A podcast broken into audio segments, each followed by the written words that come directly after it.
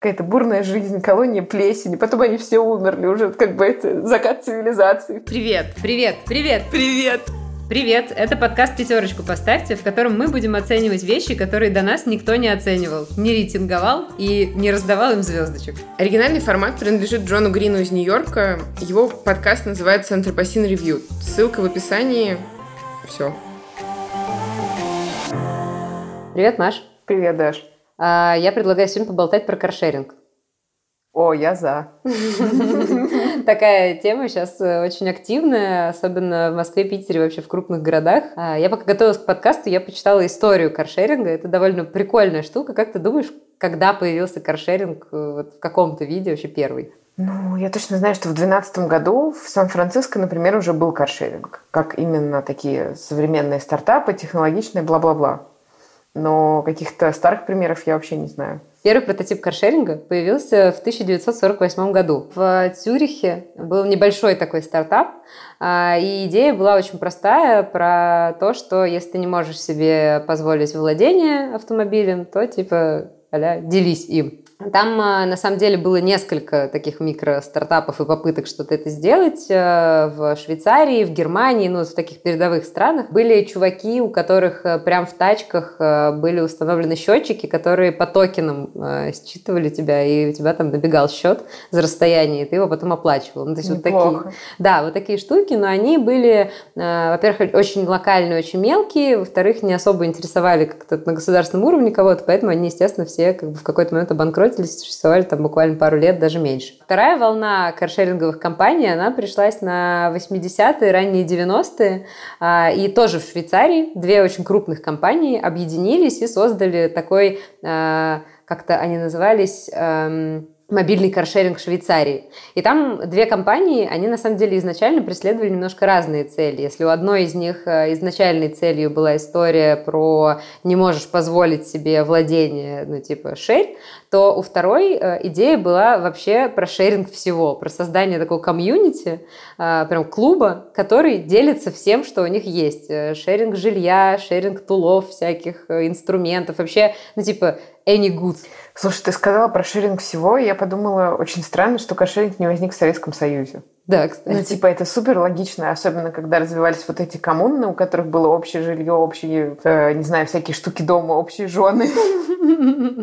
Почему не было каршеринга? Он, может, и был. Просто об этом никто ничего нигде не писал, и они не называли это каршерингом. Возможно, это называлось какая-нибудь профсоюзная машина пока каршеринг там не мог разогнаться нормально, параллельно с этим существовал мир шеринга, который был типа он, он существовал. Там был шеринг каких-то самолетов, был шеринг там куча всего. Но такая интересная вещь, про которую я хочу рассказать, это шеринг байков. На самом деле шеринг байков настолько большая тема, что у BBC даже есть целый подкаст на эту тему, а, в котором они обсудили э, байк-шеринг в мире. Они позвали туда чувака, основателя White Bikes э, шеринга. Это классная история, потому что это та-да-да-дам, та-дам, внезапно было в Амстердаме. А, там э, группа анархистов запустила так называемые white bikes.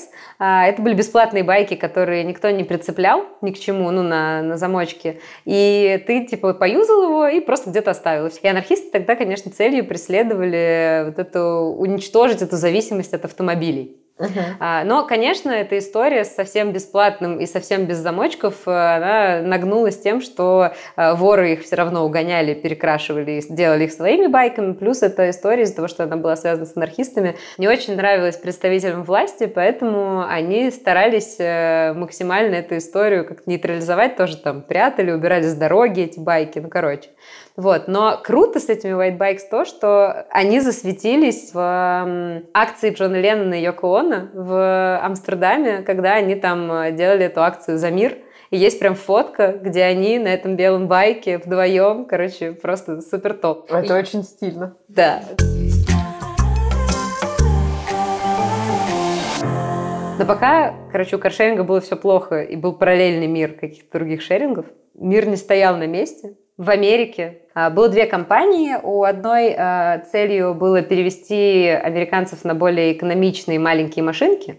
Ну и типа снизить потребность в количестве транспортных средств. Ну да, там же супер много мест, где невозможно передвигаться без машины, но при этом вот эти вот гигантские пикапы или супер э, жрущие топливо джипы, они совершенно не нужны. Угу. Вот, это вот были как раз чуваки, которые ну, типа, в рамках одного штата пытались эту историю немножечко ну, и поменять. Вторые чуваки — это каршеринг Портленд. Э, они на самом деле являются реальным прототипом современного каршеринга. Их э, идея ней была одна машина для нескольких соседей.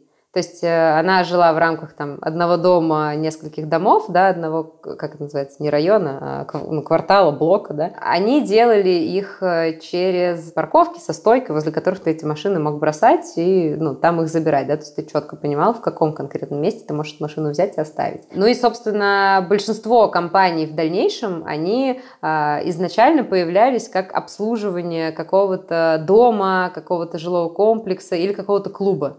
И что интересно, в Англии, например, до сих пор каршеринговые сервисы называют автоклубы, car clubs. Ну, мне кажется, у англичан есть эта потребность. Вот это клуб э, по скачкам, клуб самых красивых э, платочков э, в карман пиджака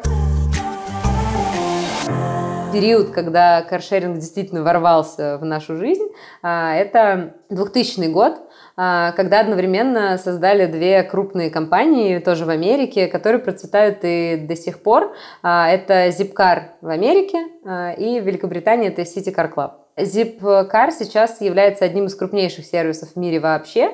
Они принадлежат Avis, и это очень круто, потому что когда Авис и другие арендные бизнесы автомобилей начали покупать каршеры, они таким образом дали каршерингам эту международность и еще большую доступность. Короче, истории уже, уже каршерингом почти уже сто лет скоро.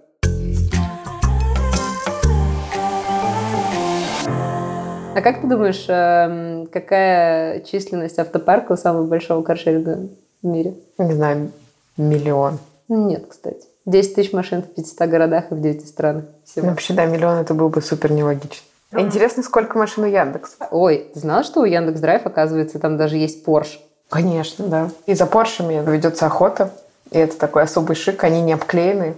Чаще всего у них есть и Каены, и 911. И, соответственно, ты можешь его взять, понтануться, поставить куда-нибудь. Я знала про Яндекс э, и Ford Mustang. И это просто... Ах, ты знаешь эту тему? Нет. Что они купили, короче, два, э, два крутых э, раритетных кара. Типа у них Ford Mustang 65 и 69 годов. Они доступны как просто в Яндекс.Драйве где-то в Москве. То есть ты можешь тачку, которую ты, возможно, никогда в жизни бы не посидел бы за рулем, взять и поехать на ней, ну, типа, на работу. В пятерочку. Пятерочку, прикинь, на Мустанге. Такой врум-врум. Блин, у меня один раз была очень классная история с каршерингом. Мы ехали на встречу по работе и ужасно опаздывали. Ну, то есть вот все звезды сошлись. Э, пробки, перекрытие центра. Нас остановил гаишник. Мы опаздывали. Уже и так приезжаем на 15 минут позже на встречу. Мы были на машине коллеги, у нее достаточно большая машина, которую нужно парковать э, в большое место. А там есть маленькое место. И она пытается в него встать, становится понятно, что ну, ну никак. И тут я понимаю, что сзади стоит каршеринг. Я беру его, отгоняю на полметра назад, потому что он стоял широко вольготно, и закрываю. Это была самая короткая и дешевая поездка в моей жизни, 4 рубля. неплохо. И мы такие, команда. Какой город первый в мире по количеству каршеринговых автомобилей? Как ты думаешь? Блин, ну, если первая ассоциация, первое, что приходит в голову, я бы сказала, что это что-то в Китае, типа Шанхая, потому что, ну, мега-мегаполис, либо Индия, либо Япония. Ты близка, потому что в Токио 19,8 тысяч машин э, в городе. Представляешь, только каршеринговых, просто жесть. Но Москва тем временем на втором месте. Как ты думаешь, сколько у нас автомобилей? 17,5 тысяч каршеринговых автомобилей в городе. Неплохо. То есть Получается примерно одна машина на тысячу человек, даже чуть больше. Угу. Ну и мы, кажется, плавно подбираемся к моей эпичной истории про каршеринг, которая случилась пару дней назад. А, мне немножко больно об этом говорить. В общем, я попала в небольшое ДТП на каршеринге по собственной вине. Каршеринг был неудачно припаркован, ну, по сути, на встречке, да, на маленькой улице, и мне нужно было выезжать из этого парковочного места через встречку. Я вцарапала другую машину и бампер, соответственно, каршеринга. А, и тут я узнала, что я плохо читала договор. И, во-первых, я не знала о франшизе, которая есть э, на каско. Это, наверное, логично. В большинстве случаев сейчас люди покупают каско с франшизой. Это меня не так удивило. Но больше удивило меня то, что на каршеринге нельзя оформить Европротокол. Эту банду небесную, которая спасает кучу водителей от э, потерянных часов ожидания на дороге, этого сделать нельзя. Этого не разрешает страховая компания. В общем, их можно понять, да, потому что человек может разбить каршеринг в хлам, договориться с кем-то, сделать европротокол и потом взятки гладкие. Угу. Вот, поэтому мы ждали ГАИ, и мы ждали ГАИ 11 часов. 11 часов ГАИ ждали мы. Ну и они, естественно, не извинились. Мы давали им много таких возможностей. Говорили, ну как же, вы ехали 11 часов, ничего не хотите нам сказать? Нет, они нам ничего не сказали. Они, естественно, пошли, прошлись по любым, любимой теме всех гаишников по женщине за рулем. Когда они приехали вечером, ко мне уже вернулся муж, и они у него спрашивают, ну и что ты женщине не помог выезжать? Он говорит, она меня водить учила. Кстати, в конце прошлого года Яндекс.Драйв выпустил прекрасный обзор, ну, типа итоги года.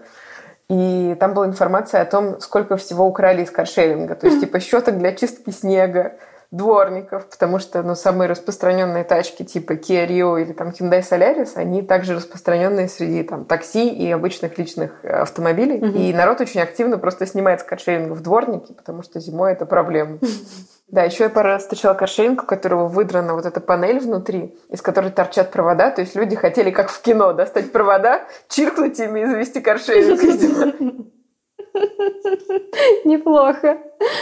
Блин, фу, неприятные ребята. Мне один раз за всю жизнь повезло с ГАИ, который меня оформляла. Когда ну, я была виновата, но в ситуации, в которой я была виновата по всем, ну, знаешь, типа всем схемам, но на самом деле я начала перестраиваться, а чувак просто дал газу ну, в соседнем ряду. И на самом деле, да, я пересекаю полосу, но он был прилично, на приличном расстоянии от меня, но он об меня черканулся, и как по всем схемам я была виновата.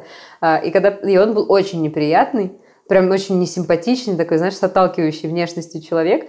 И он вышел, начал мне что-то агрессивно доказывать. Я закрылась, в общем, в машине. Мы дождались, пока приедет ГАИ. Это было утро субботы, поэтому приехали все быстро.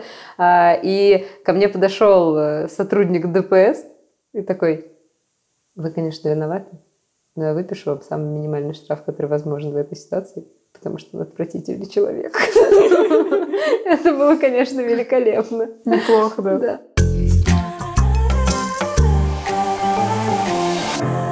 Какие еще минусы есть у каршеринга? Вот мой личный, самый такой, ну, наверное, большой минус, э, личный автомобиль, это, ну, там ключевое это слово «личный». Ты в нем можешь держать там свои платочки, кремики, жвачки, вот эту вот всю историю. Ты типа, а, в тачке возьму, потом не паришься об этом. А, и ты можешь там, ну, я не знаю, оставить э, полупустую бутылочку йогурта, и ничего страшного. Но когда Ой, ты... у меня была история про йогурт. Моя машина воняла полгода. В общем, у меня был маленький-маленький такой кефир в какой-то картонной упаковке. И он упал со стороны водительского сидения куда-то назад. И я в основном ездила одна, либо с кем-то на переднем сидении, и как-то назад не заглядывала. Потом начался какой-то странный запах. Я обыскала всю машину, отправила ее на мойку, помыла багажник. И вонять продолжилось. В общем, потом мы нашли этот кефир, который, то есть, сначала он вытек, потом там была какая-то бурная жизнь, колония плесени, потом они все умерли, уже как бы это закат цивилизации, все высохло. Это было отвратительно. После этого молочных продуктов в моей машине не бывает.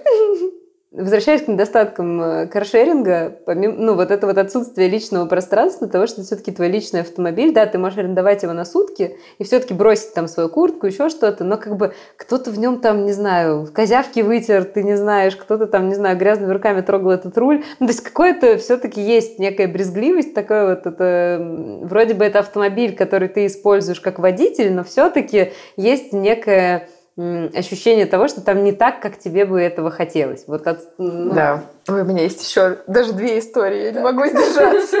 По поводу того, что там кто-то что-то оставляет.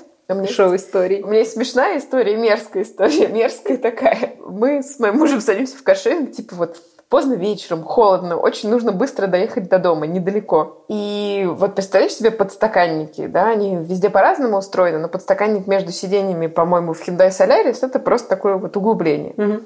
И оно полностью заполнено кофе. То есть кто-то, как бы, видимо, пролил кофе полностью туда. С этим ничего невозможно сделать. Есть у тебя там типа 400 миллилитров горячего кофе. Вот от него еще идет пар. И мы такие...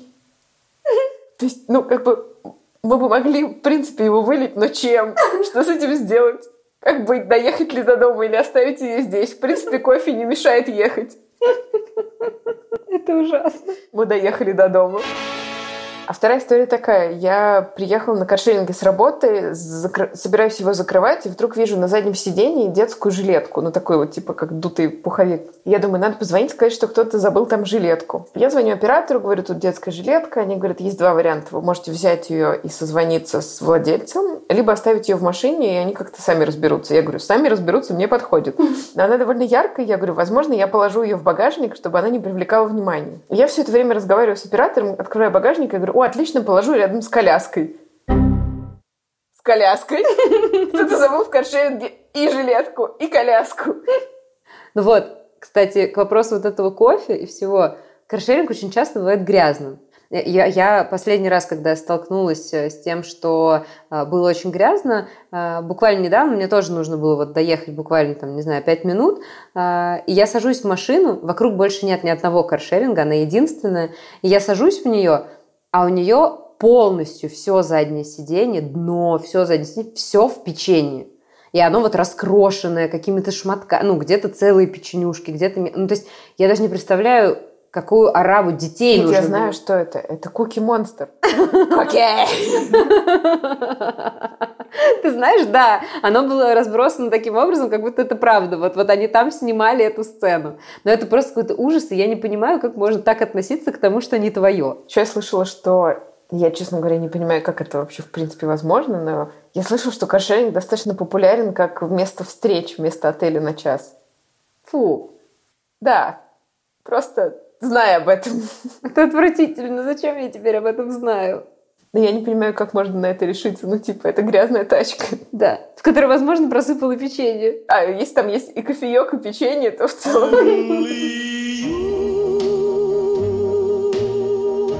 Ну, вот это, на самом деле, я считаю, что это все какая-то одна группа минусов, и не то, чтобы их нужно, ну, раздербанивать на два, да, то есть это не личный автомобиль, в котором э, другие люди могут оставлять э, следы своего присутствия. У каршеринга супер много плюсов, да, это дешевле, чем владение собственным автомобилем, это удобно, ты не привязан к машине и можешь, не знаю, выпить, например, вечером, либо добраться где-то на метро, если каршеринг это слишком долго. Не знаю, ты можешь его взять, если тебе нужно что-то погрузить, привезти и так далее. Даже у Яндекса, насколько я знаю, есть тариф Икеа, в котором ты берешь э, тачку на там 3 или 5 часов и спокойно возишь все свои комоды Билли и прочие радости Икеи. Это точно экологичнее, чем владение собственным автомобилем. Это очевидно. А, Это разгружает город. Да, это огромное преимущество каршеринга. Я бы очень хотела, чтобы мы рано или поздно пришли к тому, чтобы у каршеринга, у такси и общественного транспорта был въезд в центр города, у личных автомобилей нет, кроме жильцов. Это бы, конечно, помогло нам значительно оперативнее передвигаться по городу. Да. И, кстати, многие каршеринги начинают уже вводить свой автопарк электрокары, что, конечно, тоже очень круто. И я думаю, что они как раз будут флагманами, потому что людям тяжелее на это переходить. Но если у тебя, ну, в условной утопичной ситуации закрытый центр города и только электротачки, то, ну, как бы, ты ездишь так, Ну у да. тебя нет вариантов.